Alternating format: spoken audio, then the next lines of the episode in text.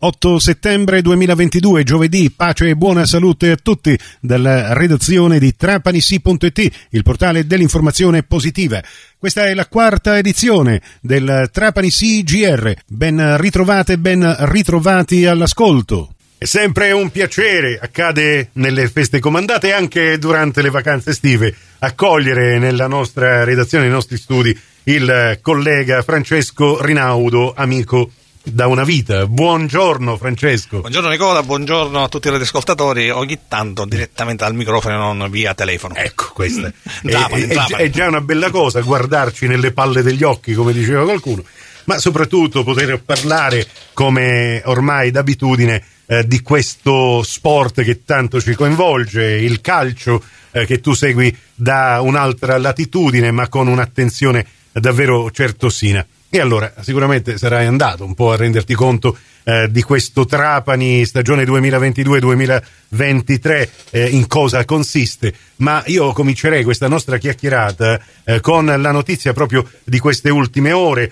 8 settembre eh, è arrivata la sentenza, no? Sì, il Tardellazio, mm, a cui il GR Calcio aveva presentato ricorso per via dell'esclusione decretata dalla Lega Nazionale Dilettanti per inadempienze di tipo economico-finanziario, ha rigettato il ricorso eh, dopo averlo discusso nell'udienza del 7 di settembre, per cui ciò significa che anche il girone I torna a 18 squadre, sarà composto meglio da 18 squadre e per cui adesso nulla osta per eh, la composizione del calendario che dovrebbe essere diramato diciamo da qui a brevissimo. Anche perché stando un po' a quanto raccontato sia dalle stesse società sportive eh, ma anche eh, dai vari media, questo girone I del campionato di Serie D dovrebbe cominciare il prossimo 18 settembre, domenica, con non so se ci saranno degli anticipi o dei posticipi, quindi meno di una settimana per riscaldare davvero i motori e iniziare a pensare a questo campionato. Uh, vedremo se il Trapani esordirà in casa, già sappiamo che Catania esordirà uh, fuori casa, poi ci saranno le elezioni e quindi abbraccerà il suo numeroso pubblico soltanto eh, dopo all'inizio di ottobre. Insomma, eh, ogni eh, situazione è diversa, ma a noi interessa questo Trapani, a dire la verità. Mm, beh, tu come lo stai seguendo, come lo hai visto e che impressione ti sei fatto? Allora, intanto per tornare al discorso dell'inizio del campionato, il 18 di settembre, è evidente che si comincerà sicuramente il 18, questa data la possiamo confermare perché? Perché la sentenza del TAR che ha escluso il JAR è immediatamente esecutiva, significa che va applicata subito, non ci sono motivi per bloccare questo provvedimento.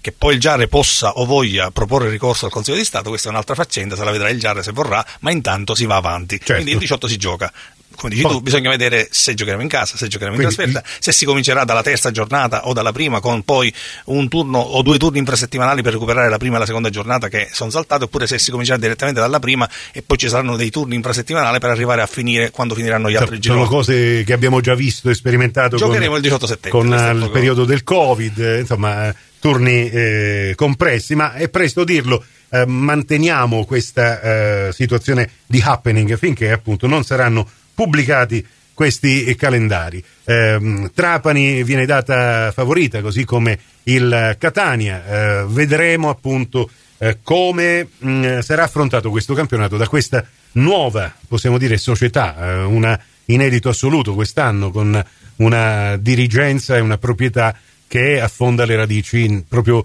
in quella zona di giarre tanto discussa in questo momento. Ah, intanto il Trapani ha avuto un grosso merito che chiaramente si è rivelato e si rivelerà un vantaggio, quello di partire per il ritiro, quindi ad inizio stagione con il 95% dell'organico già al completo. Adesso sono in 25 eh, con l'arrivo di Cultraro, eh, potrebbero diventare 27 se verranno presi un altro centrale per fare 4 centrali, quindi 2-2 per avere il ricambio nel, nelle due posizioni centrali della difesa e se è vero come è vero che pare che la, il direttore sportivo stia cercando anche un altro attaccante esterno di sinistra per dare la possibilità a Falcone di un ricambio e così via, anche se col fatto che abbiamo Mokulu, col fatto che abbiamo Maschere, col fatto che abbiamo anche Musso, direi che forse eh, si potrebbe adattare qualcuno di questi, in particolare Musso, al ruolo di esterno di sinistra quando Falcone non ci dovesse essere. Ma comunque, per adesso sono in 25, questo significa che direi che l'organico è quasi del tutto al completo, se non al completo. E questo è un indubbio vantaggio che si tradurrà in maggiore amalgama, maggiore eh, conoscenza fra i giocatori, ma, maggiore fluidità degli schemi e quindi della manovra fin dall'inizio del campionato, fermo restando che la preparazione atletica, che la condizione atletica dovrà maturare e arrivare al top in un secondo momento. Quindi non solo per la valenza tecnica dell'organico, eh, che è una, un organico di categoria, il Trapani ha messo su una buona squadra e si può annoverare nel gruppo delle favorite, ma anche per questo indubbio vantaggio che ho appena descritto. Bene, grazie per il momento a Francesco Rinaudo con cui torneremo ancora a parlare di calcio anche nella